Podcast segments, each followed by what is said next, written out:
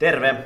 Täällä Jan Ropponen ja mä teen nyt podcastin tästä podcastista sen takia, että tämä nimi tulee vaihtumaan ja meidän aiheet tulee fokusoitumaan entistä enemmän.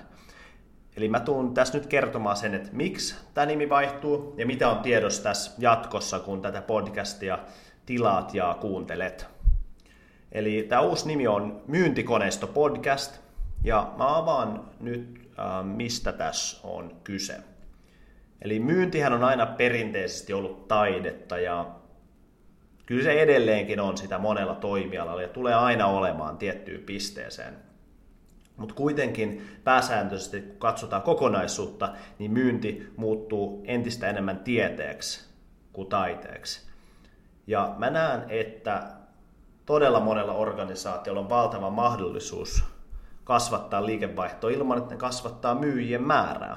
Et perinteisesti hän tämä korrelaatio on ollut aika selvä, että, että palkataan headcountti kasvaa, niin me saadaan lisää liikevaihtoa ja lisää vaikka myyntipiirejä otettua haltuun.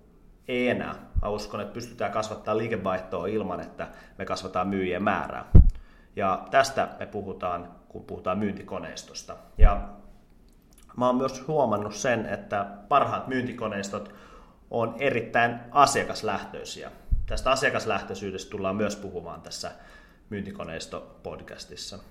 Ja tämähän pitäisi olla ihan itsestään selvää, että tämä, nämä parhaat myyntikoneistot on asiakaslähtöisiä, koska mehän eletään tällä hetkellä asiakkaan aikakaudella, tai miten tämä Forresterihan nimestä hyvin, että age of the customer ja living in the age of the customer.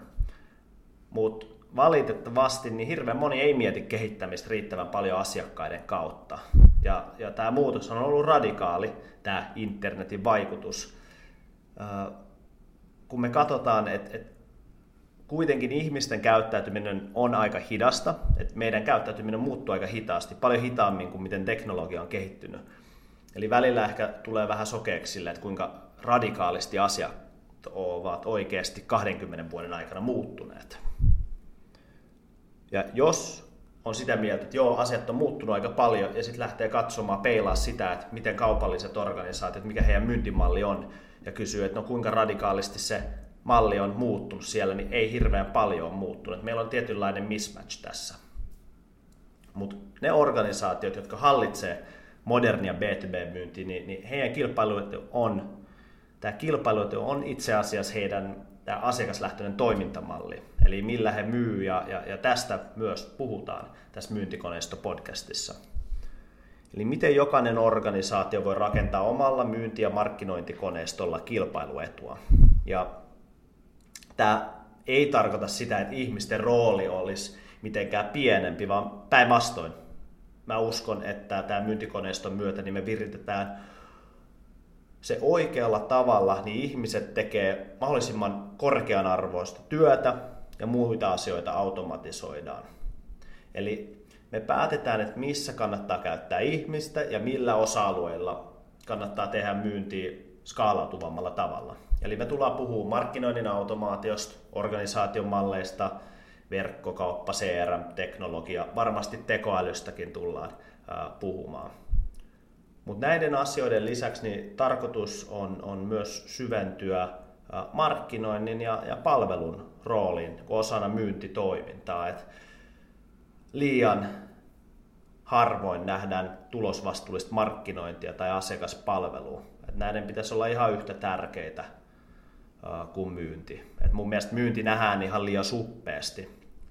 Et, parhaat kuitenkin tietää, että nämä kaikki kolme funktioa pitäisi olla tulosvastuussa.